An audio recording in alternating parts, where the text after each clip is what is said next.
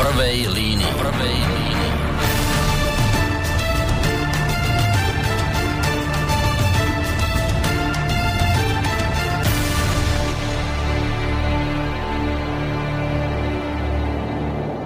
Tak, dnes máme absolútne vynimočné vysielanie relácie prvej línii, pretože dnes sa na Slovensku udiala pomerne zaujímavá a samozrejme aj patrične sledovaná udalosť. A to odsúdenie Milana Mazureka, poslanca za ľudovú stranu naše Slovensko. Pri tejto príležitosti sme oslovili pána Mareka Šlosára, tajomníka tejto strany, ktorého by sme mali mať v tejto chvíli už možnosť sa niečo aj pýtať. Je to tak? Áno, dobrý večer prajem všetkým poslucháčom. Ďakujem pekne, dobrý večer aj vám. Pán Šlosár, ja sa úplne na začiatok chcem spýtať jednu úplne najzákladnejšiu otázku. Výnimkou slobodného vysielača. Povedzte mi, koľko desiatok ponúk na vyjadrenie ste dostali z iných médií? Uh, toto by možno mohli zodpovedať naši e, ľudia, ktorí majú na starosti propagáciu, respektíve komunikáciu s verejnosťou, čiže neviem vám podať presne, koľko ponúk sme dostali. Uh, každopádne, ja viem o tejto jednej, viem, že mala byť nejaká relácia na teatri, uh, kde sme mali mať zastúpenie, ale myslím si, že nakoniec sa neuskutočnila. Áno, prvom rade sa chcem odpovedlniť.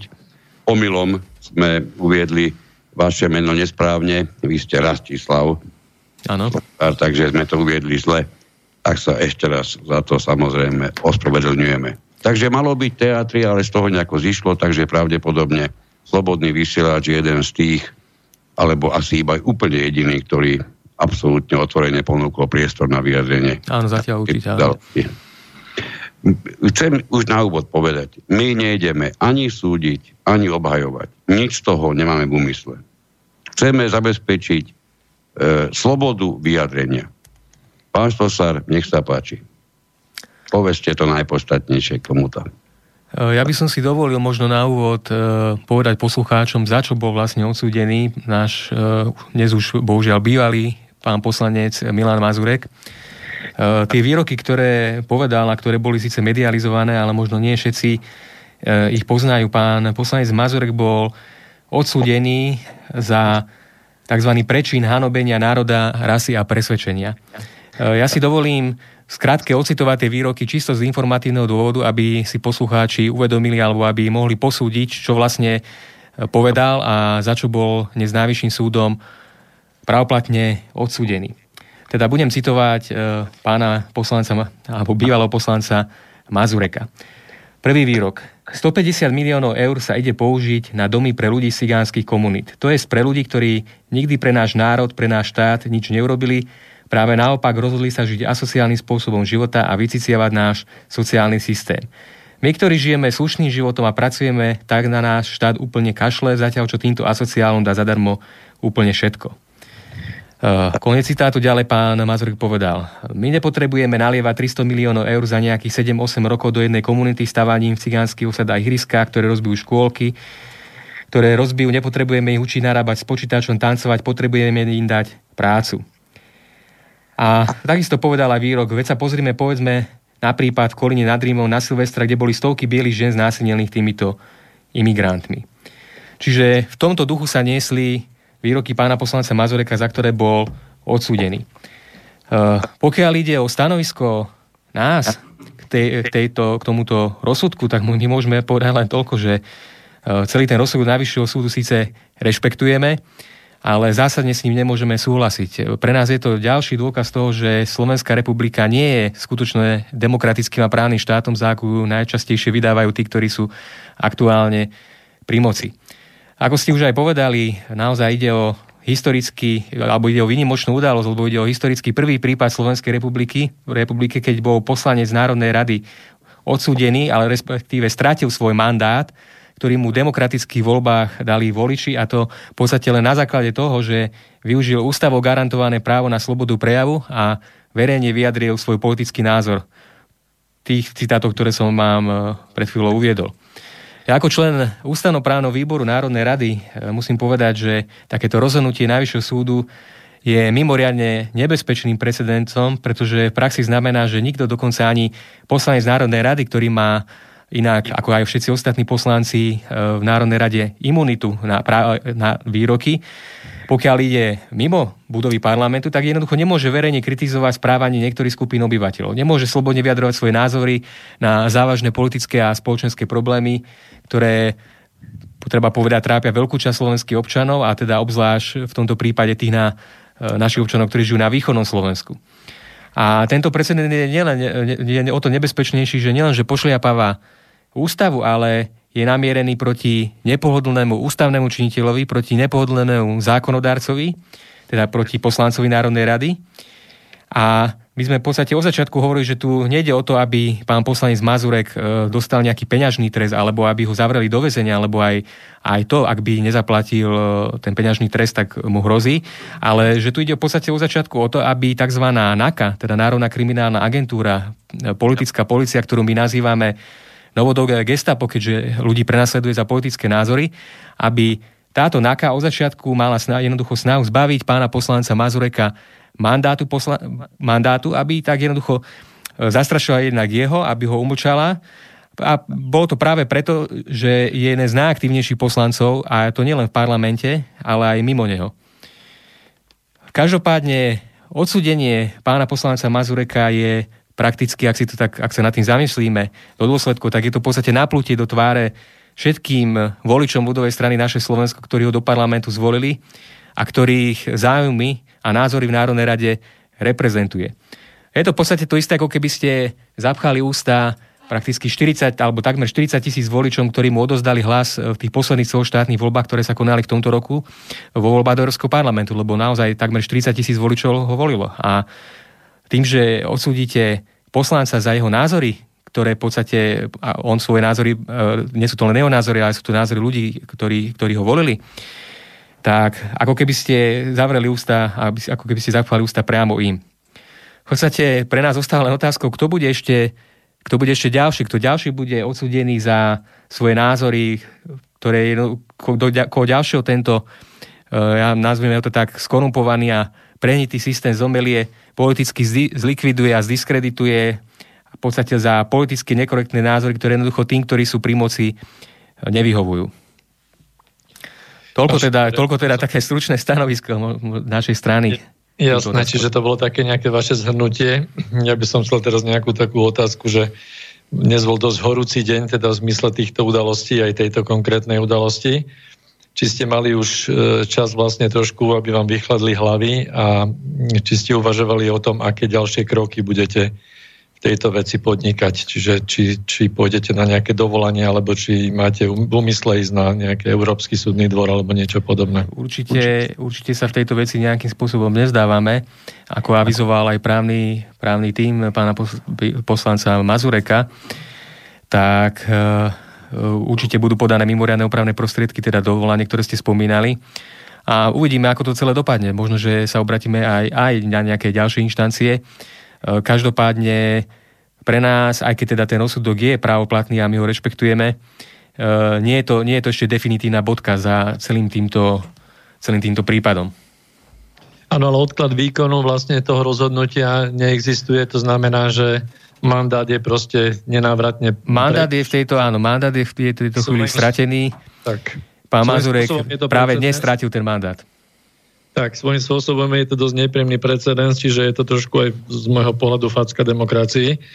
Ešte keď sa vrátime k tomu, k tomu sudcovi Paludovi, my sme tu pred pár minútami ukončili e, rozhovor v relácii s pánom Harabinom a padli tu otázky teda ohľadom samozrejme tejto kauzy, ktorá je dnes horúca.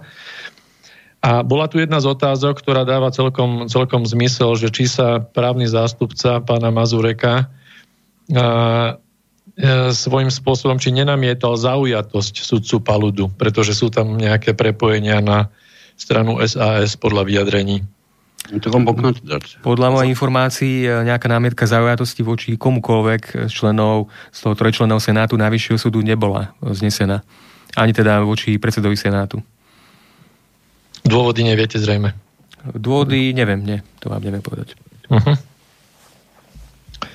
Ja sa spýtam e, režie Banskej Bystrici, mali by sme mať e, už v tejto chvíli spracované aj vyjadrenie pána, No, Rabina. n- nemáme, nestihli sme to spracovať, čiže ja, to bola taká celkom dlhšia odpoveď, takže prípadne potom to možno priložíme v rámci archívu k tejto relácii, to vyjadrenie pána Harabina z predrelácie, ale teraz to nevieme momentálne pustiť. Dobre, do, áno, je bolo dlhšie, ja som, si, ja som sa na to pozeral, že to bolo naozaj dosť dlhé vyjadrenie. E, pán Štosár, e, taká, taká celkom logická a prírodzená otázka. E, o rozklade právneho štátu sa pohovorilo najmä v poslednom období toho veľmi veľa.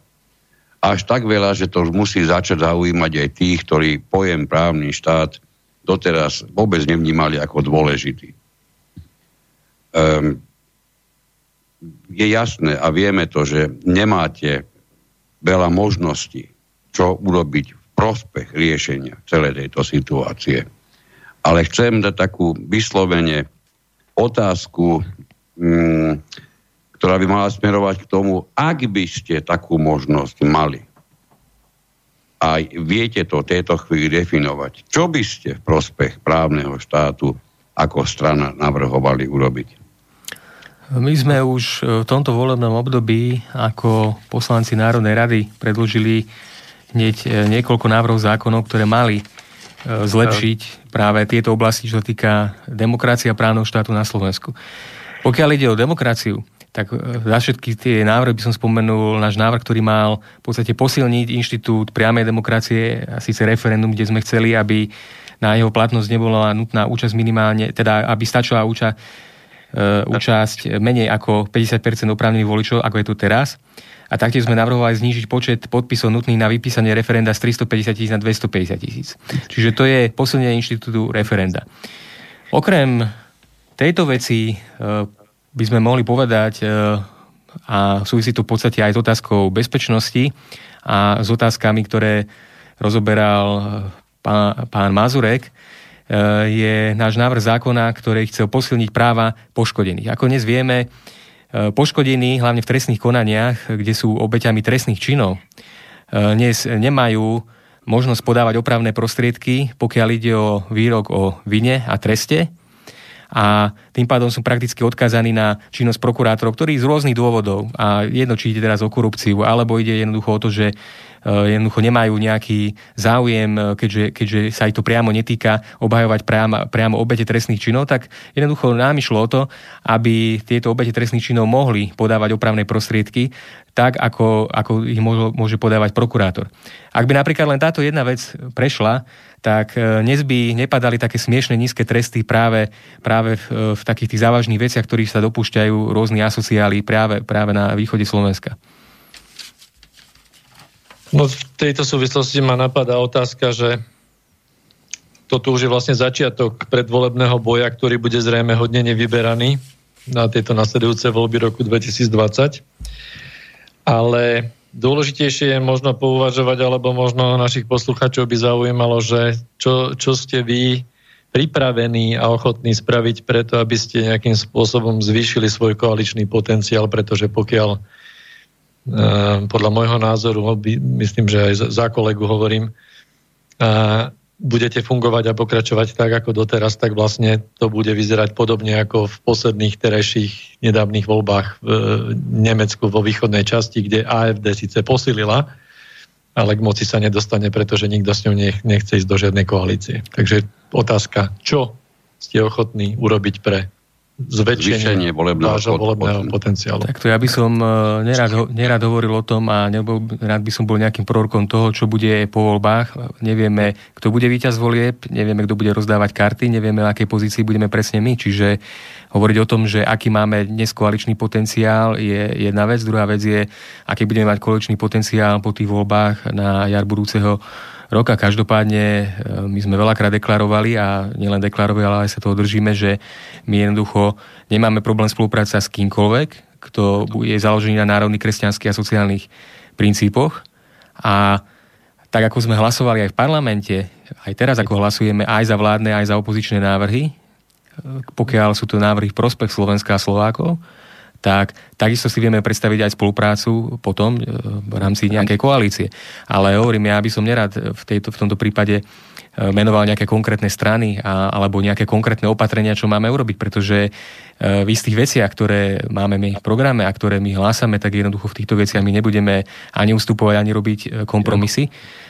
Bez ohľadu na to, či niektorí politológovia alebo médiá u nás hovoria, že teda nemáme koaličný potenciál. Hovorím, treba si počkať na, priamo na výsledky volieb, no a potom sa môžeme rozprávať o tom, s kým ísť, s kým neísť a či máme šancu byť vo vláde alebo nie. Áno, to, je, to, dáva, to dáva v každom prípade logiku. Tá kolegová otázka išla skôr k tej ochote. Kde, kde, kde tá ochota ešte má svoje miesto. Lebo je nespochybniteľné, pravdepodobne sa v tom zhodneme, že pre vytvorenie niečoho, niečoho väčšieho bude potrebné sa určite s niekým aj spájať.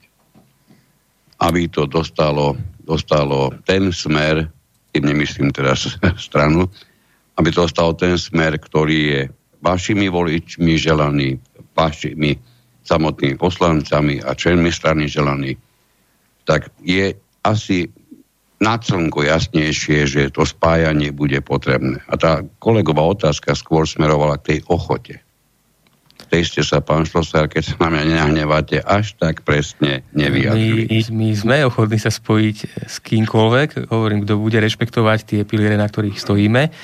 A pokiaľ vytvorí takú vládu, ktorá pohne Slovensko dopredu a hlavne, ktorá ukončí ten stav, akom sa nachádza Slovensko dnes, ktorá ukončí to rozkrádanie, ktorá ukončí jednoducho tých 30 e, rokov, ktoré tu máme e, stagnovania, tak áno, vtedy sa vieme, sme ochotní sa baviť s kýmkoľvek.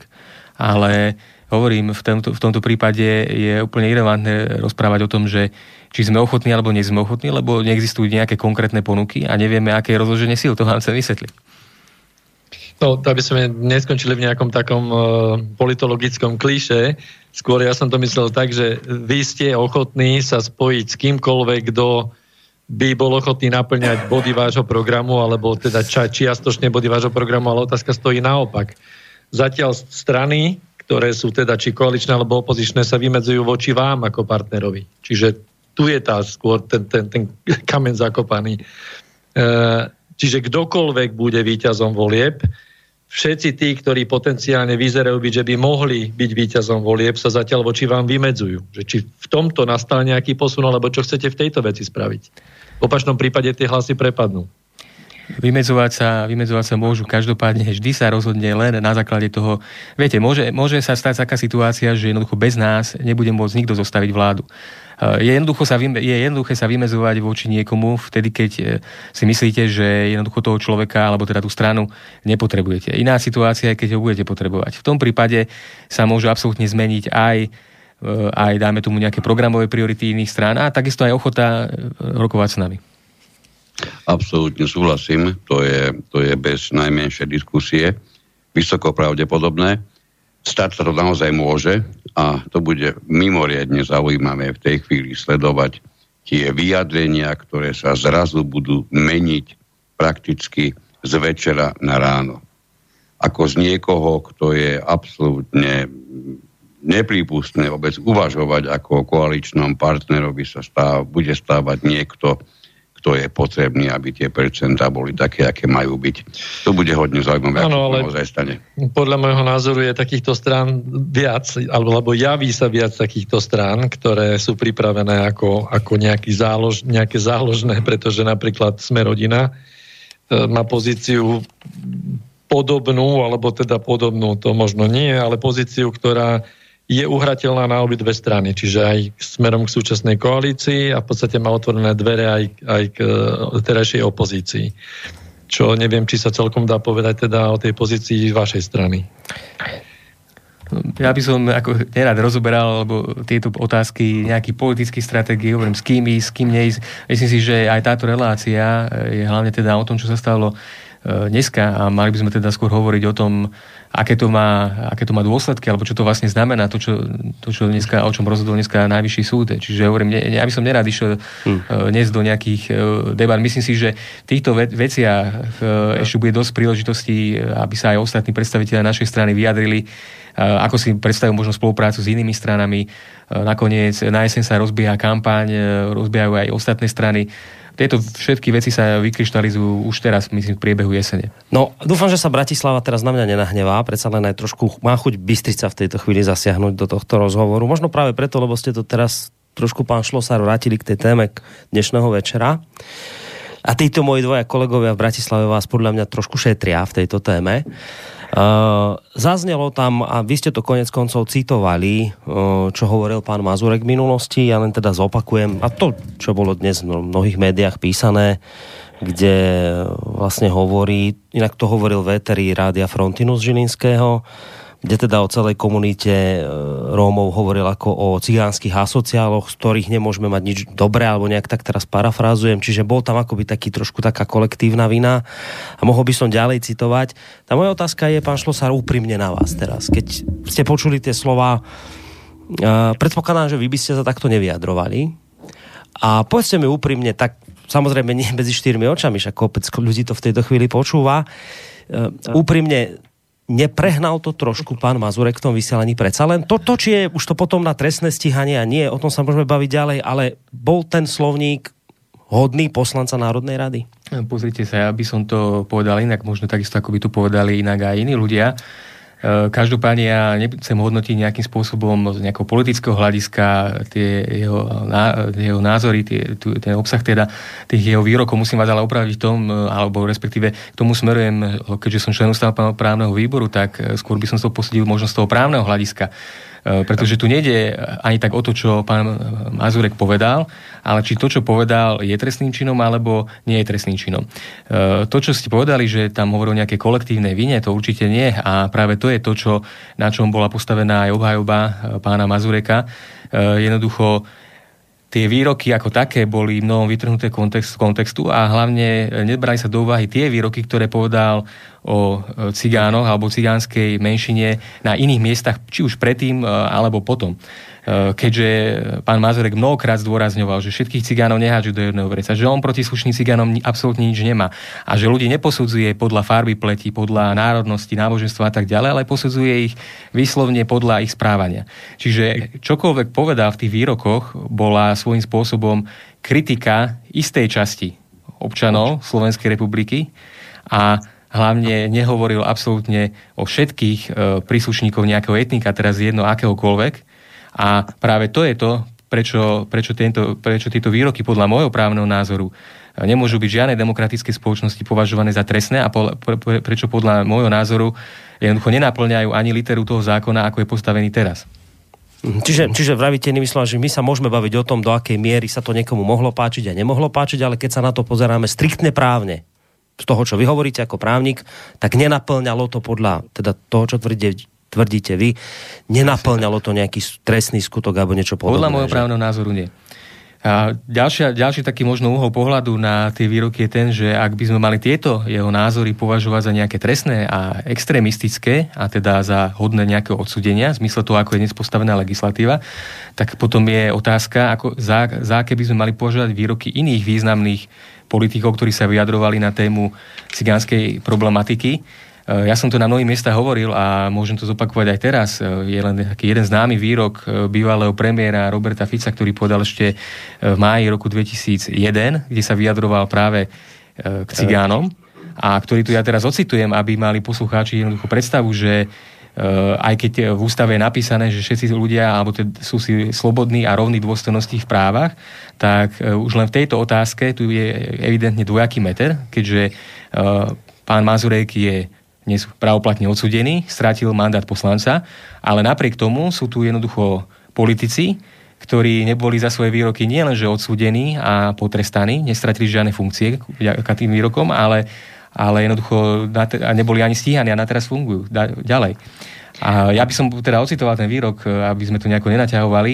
Premiér Fico vtedy povedal, máme však, citujem, máme však masu Rómov, ktorá nechce nič, len ležať v posteli sociálnych dávok a rodinných prídavkov. Títo ľudia zistili, že pre rodinné prídavky je výhodné mať deti. To je v podstate výrok, ktorý je podobnom alebo možno ro, úplne rovnakom duchu, alebo dokonca ešte, mm. ešte tvrdší ako to, čo povedal pán Mazurek. A napriek tomu tieto výroky a takisto by výroky ďalších predstaviteľov, mohol som spomenúť bývalý minister vnútra Kaliňáka dokonca, tak jednoducho zostali nepošimnuté.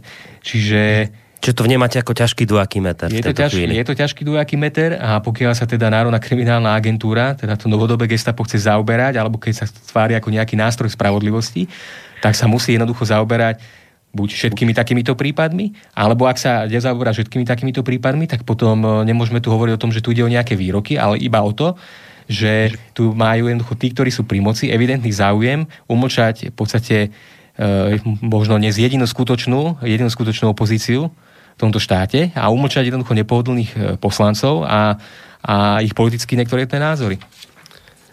Ak môžem, ešte jednu otázku a potom to vrátim opäť loptičku Bratislave. E, vy ste boli ako strana v poslednej dobe dosť tak ako podozrievaní z toho, že vy vlastne v kuloároch ste dohodnutí so Smerom, že tam boli nejaké dohody so Smerom a tieto veci sa začali vyťahovať hneď potom, ako stranu SNS nerozpustili.